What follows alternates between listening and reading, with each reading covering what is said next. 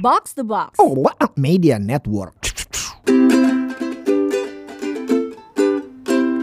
Mencoba minimalis. Mencoba minimalis mengurangi yang nggak perlu lebih dari sekedar beberes. Di sini ada Avo. Kali ini gue mau ngantar Temins buat ikutan ngobrol bareng Puri dan tiga orang tamu spesial kita yang cerita hidupnya bisa dibilang nggak biasa. Ada teman kita yang dipaksa dewasa dan kehilangan masa kecilnya karena keadaan. Terus gonta-ganti kampus sampai tiga kali. Ada juga teman kita dari negeri nun jauh di sana yang harus terpisah sama keluarganya karena kondisi negara yang gak baik-baik aja. Dan ada juga satu orang mentor yang petualangan karirnya juga gak kalah seru. Di episode ini, kita bakal belajar banyak soal gimana kehilangan dan kebimbangan dalam hidup ternyata bisa nganterin kita ke berbagai kejutan yang bikin perjalanan kita lebih seru. Takis kakak Puri. Selamat datang dulu buat Michael Lee, hai. Halo. Kemudian ada Ahmad Muradi, hai Ahmad Muradi. Hai, hai Puri. Dan ada Meka. Hai. Oke, sedikit cerita. Eh, Meka ini lahir besar di Jakarta, betul? Betul. Oke, kenapa akhirnya bisa berkenalan atau berteman dengan dua lainnya adalah lewat sebuah program namanya Bersama, yang eh, program ini dijalankan oleh sebuah NGO namanya YCF. Di sana dia ketemu Ahmad Moradi dan kali ini eh, supaya nyaman Ahmad Moradi ini menjawab pertanyaan atau ngobrol di sini, you preferred for us to speak in English, is it okay? Yes, please. Yeah, okay. So Ahmad is born and raised in Iran, is that correct? Yep. But your mom and dad is from Afghanistan. Afghanistan. We have tons to talk about later. And then Mike here, Michael Lee, pendeknya tuh disapanya Mike, is actually a, one of my best friends from Medan. But he is also or was a program manager untuk y, uh, untuk bersama di YSCF dan juga adalah seorang life and professional coach. Bener nggak Mike? Bener. Yeay. Thanks Puri. Selamat datang, welcome guys. Um, kalau boleh, aku mau mulai spotlightnya dari Ahmad dulu, abis itu Meka. Would that be okay? Sure. yeah. yeah. so, um, what was your childhood like, and what brought you to Jakarta, Ahmad? I was born in a like a very small family. It, my immediate family is very small. I have my father, mother, and only one brother that is two years younger than me. Um, but the extended family um, truly is extended. Like I have 50 plus cousins. 50 plus cousins. Um, I don't know the exact number, but um, yeah, um, growing up, um, like um, our our families were like neighbors, so I had um, a lot of playmates, like uh, my cousins, Which city are you in from? um, like outskirts of Tehran, the Outskirts of capital. yeah, the capital. not the within the city, but like 10, 15, 20 minutes away from the capital. All right. At what point in life that you, or probably you and your immediate family, decided to leave Tehran? Uh, I was al- almost 22 when I left Iran. I, I came alone actually. Um, I left Iran alone um, due to some problems. My family, um, they, they left almost two years after me. Due to some reasons, they, they chose to stay in Malaysia and register with UNHCR in Malaysia. Um, so right now they're in Malaysia, and um, my brother is working. He's a tailor, a really good tailor, I think. Um, his his the, the clothes that he makes um, gets into fashion shows, Oh, catwalks. wow. Yeah, Wow. Um, that that's your younger brother. yeah, yeah, yeah, He was he was a bit more talented than I ever was when it comes to tailoring or Can you take us back to what the conversation like between you and your mom and obviously your brother because you left uh, Tehran first and alone, and what makes you decide that okay, perhaps Indonesia is where I want to be? nine years ago it, it was like still possible for people to um, to go to Australia by taking boats from Indonesia. Um, however illegal and dangerous it was, but the option was available. So um, I have three uncles in Australia, and I wanted to join them. Um, so that's the reason that I ended up in Indonesia. By the time I got here, um, laws were made, and you couldn't take boats to go to Australia. So I had to stay and register with UNHCR and go through the process of resettlement. Yeah, and it has been how many Nine years? years. Nine years waiting. So when you got here, which city were you in in Indonesia? Um, I think I got to Medan first. Um, I, I was there for like a day or two, and then um, had a flight to um, Jakarta. So uh, in Jakarta, I, I had some friends, and we went to Puncak because um, a lot of refugees live in.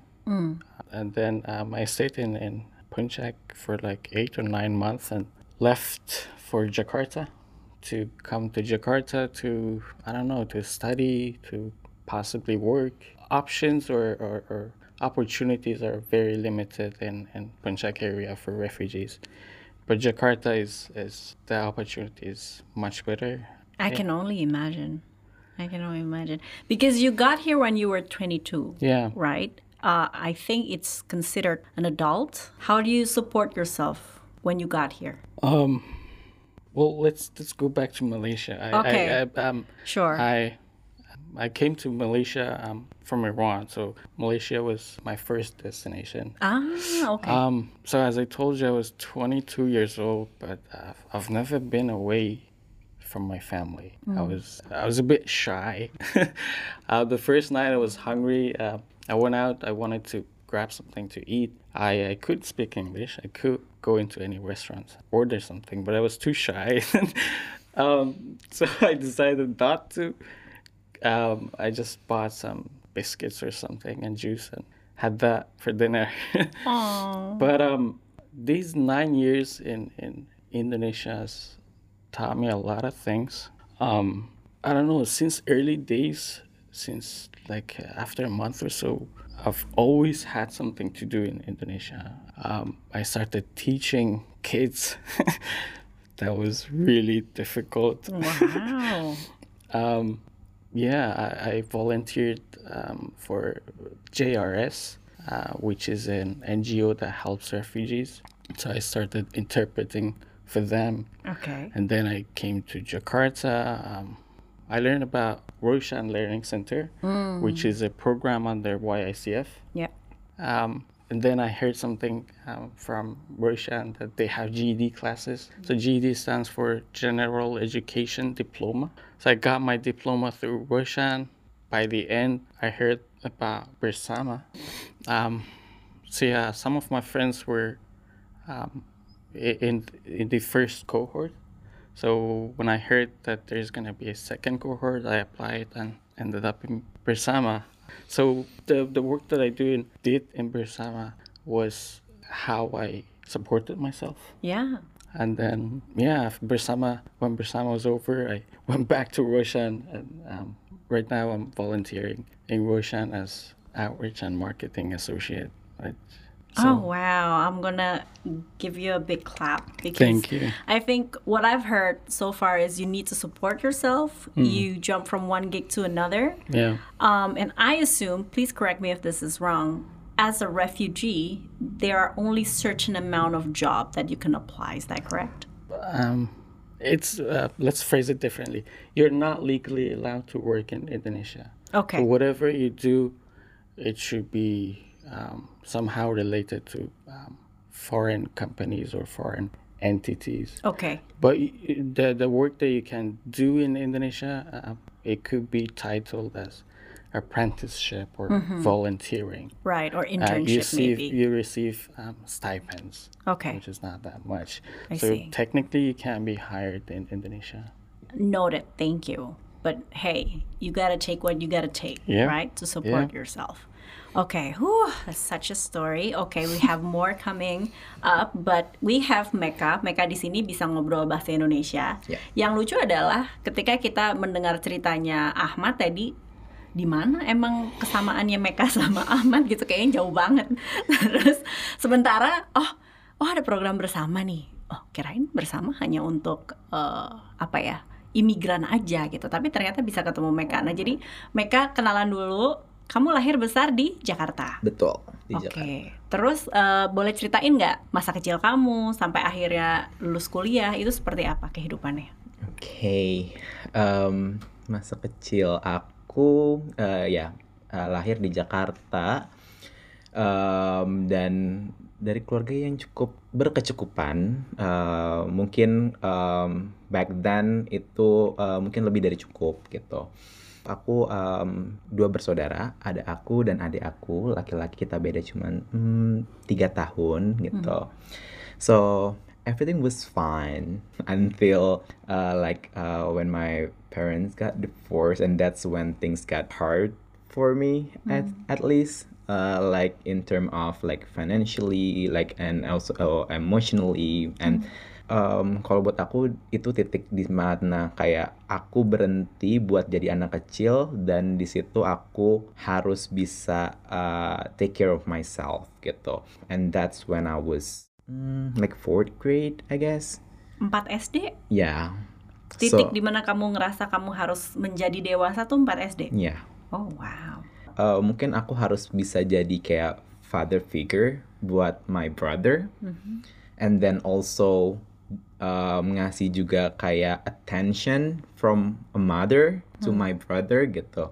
And then aku juga yang kayak ngebantu misalnya like for homework and that kind of stuff because like uh, now my mom is like a working mom again gitu.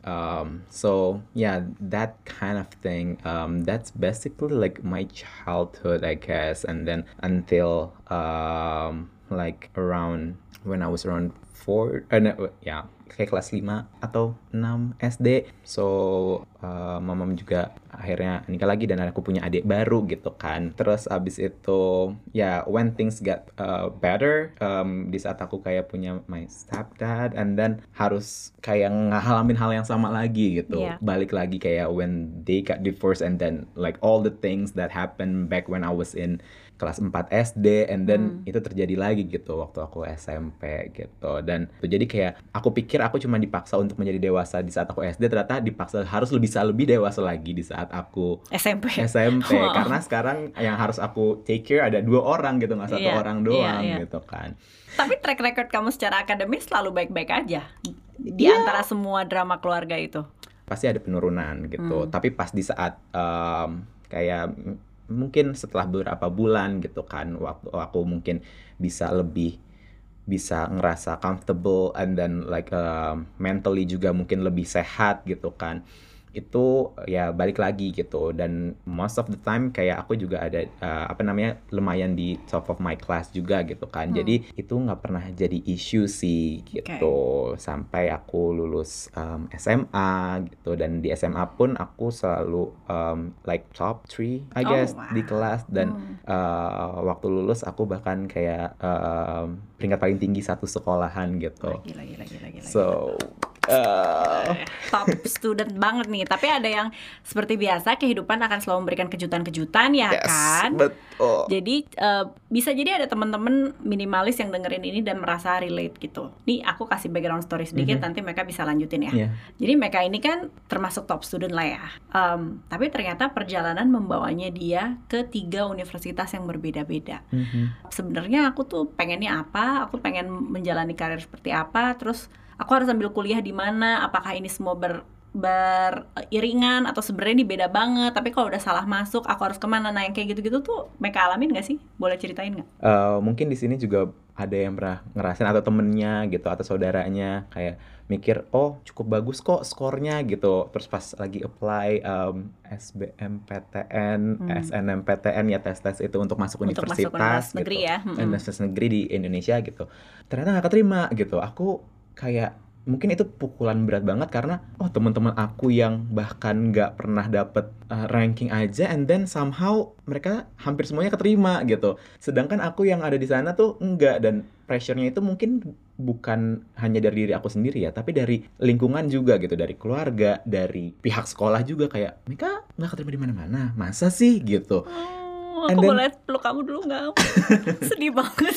So Terus. I was super depressed at the time karena um, semua orang nanyain gitu sampai akhirnya um, teman aku kayak nyadar kayak aku kok em, kayak hilang gitu dari mana-mana nggak pernah Pertemanan lah dari ya. pertemanan gitu kan abis itu dia datang ke rumah aku gitu berdua teman aku datang ke rumah aku terus em, ngajak aku kayak aku juga nggak keterima ki- eh, kita berdua nggak keterima masuk aja eh, di binus dulu gitu Hmm. tuh mereka bahkan udah sampai beliin formulirnya jadi aku cuma datang isi formulir terus habis itu aku baru bilang ke orang tua aku kayak kayaknya aku mau deh kuliah di binus Eh, aku enjoy banget di sana Oke. belajarnya em, environmentnya like teman-temannya dosen-dosennya gitu Hmm. tapi kayak masih ada di pikiran aku tuh masa sih aku nggak bisa keterima gitu Di negeri ini nih ya. di negeri Oh, gitu kan di iya, SF iya, di iya, di iya. universitas negeri gitu Oke. Jadi tahun depan coba lagi. tahun depan coba lagi tanpa belajar Oke. si pede ya kan Si pede, pede. banget gitu. Terus terus jadi akhirnya coba hal yang sama. Maksudnya hal yang sama Oke. SBMPTN lagi tuh kita coba aku coba SBMPTN dan aku coba eh, SIMAK gitu untuk UI-nya aku eh, SIMAK gitu aku ambil em, actuarial science aku kayak pertama baru pertama kali dengar jadi aku waktu itu harus submit itu jam 9 pagi misalnya aku baru apply itu jam 9 kurang 10 Oh, gila, dan gila, I did like 5 minute of research and then oh the pay's good gitu di actuarial science kalau lulus gitu and then I'm pretty good at math gitu nilai aku bagus loh apply kali ya gitu so that's what I did I expect nothing juga karena orang aku nggak belajar nggak prepare apa apa cuma tiba-tiba bayar tesnya gitu terus Hmm. habis itu langsung ambil tes tanpa bilang ke keluarga aku sama sekali Oh, Oke. And then tiba-tiba datang resultnya dari uh, SNMPTN. Terus aku keterima di Brawijaya. Aku kaget banget. Hah, aku bisa keterima? Aku nggak belajar apa-apa gitu. And then aku dapat result yang um, SIMAK UI. Terus aku keterima di pilihan pertama aku di Actuarial Science Actuarial yang science. Yang katanya kalau gajian gede banget itu ya duitnya. um, aku lihat dari di dunia ini waktu tahun itu actuary actuary itu uh, gajinya paling gede waktu itu kayak di atasnya IT. So aku pikir itu pilihan yang baik Oh, Oke. dari lima menit research. Ya, don't do that. That's not good. Jadi itulah kamu bakal kamu bilang bye bye Unibrow, saya pergi ke UI aja gitu. Karena aku mikir aku bisa survive nggak ya di Malang gitu. Hmm. Di Malang ada mall nggak sih gitu kayak aku harus apa gitu. Karena aku dulu kayak either belajar atau nge-mall gitu. Iya. Jadi kayak aku dari sekolah ke tempat les atau ke sekolah ke mall gitu. Jadi nggak itu kehidupan aku dulu. Jadi aku mikirnya pendek banget. Sedangkan actual science gajinya tinggi. Terus abis itu cuman eh, aku nggak perlu pindah kota, aku bisa di rumah. Cuman ke Depok doang. Jadi em, UI aja kali ya, nggak usah ambil yang Brawijaya gitu kan. Dan ekonomi juga, kayaknya aku lebih bagus di matematika deh gitu Oh. mikirnya. Ya. How long did it take to know that it was a big mistake? Berapa lama kamu tahu? A week or two? ya ampun. Gusti Nu Agung. Jadi risetnya 5 menit, keterima. Terus habis itu Nyeselnya tiga tahun. Tapi kenapa bisa nyambung ke binus S1 lagi habis itu? Coba ceritain. Mhm. Jadi karena udah em, nyesel setelah dua minggu itu gitu kan. Jadi em, ya udah deh lulusin aja daripada bilang ke orang tua lagi mau diapain masa keluar lagi gitu kan baru juga dua minggu apakah balik lagi ke yang sebelumnya itu juga masih option kan gitu dan aku belum resign dari kampus yang sebelumnya so aku kuat-kuatin di sana dan em, diimbangin dengan organisasi yang lebih aku seneng daripada belajarnya Hmm. but then bisa lulus walaupun nggak sebagus-bagus banget Oke, nilainya gitu lah ya. IPK-nya. Oke. Iya, dan setelah lulus baru aku mm, mikir em, D3 mungkin belum cukup deh untuk misalnya bisa kayak bekerja eh, di, eh, sekarang gitu. Hmm. Jadi aku ngambil em, S1 dan balik lagi ke kampus tercinta sebelumnya. Balik ke BINUS lagi untuk extensionnya. Eh, jadi aku ambil eh, business management, tapi Oke. aku ambil yang online gitu. Oke. Karena aku berpikir em, supaya bisa sambil kerja kali ya ngambil yang online gitu. Oke. Sambil cari-cari dan eh, cari-cari kerjaan dan aku ketemu eh apaan nih bersama gitu Ah. di situ baru aku kayak apply nggak ya nih gitu ke Oh, bersama gitu. Sebagai volunteer waktu itu. bukan Sebagai? aku apply itu sebagai uh, member dari bersama abis ini akan ada cerita lagi kenapa mereka mau jadi member bersama dan apa impresi satu sama lain ketemu satu sama lain dan abis ini kita akan ngobrol sama program manajernya bersama Michael Lee abis yang ini. Di episode kedua, Temins bisa dengerin kelanjutan kisah Ahmad dan Meka yang mulai ketemu purpose atau tujuan hidup mereka di bersama. Tentunya dengan peran Mike sebagai mentor mereka. Apa sih titik balik yang bikin mereka lebih semangat lagi dalam menentukan arah? Dengerin terus ya, Mencoba Bersama. Sebuah kolaborasi antara podcast Mencoba Minimalis dengan bersama by YICF. Ketemu lagi di episode selanjutnya ya guys. Awa chaps, put it out. Mencoba minimalis.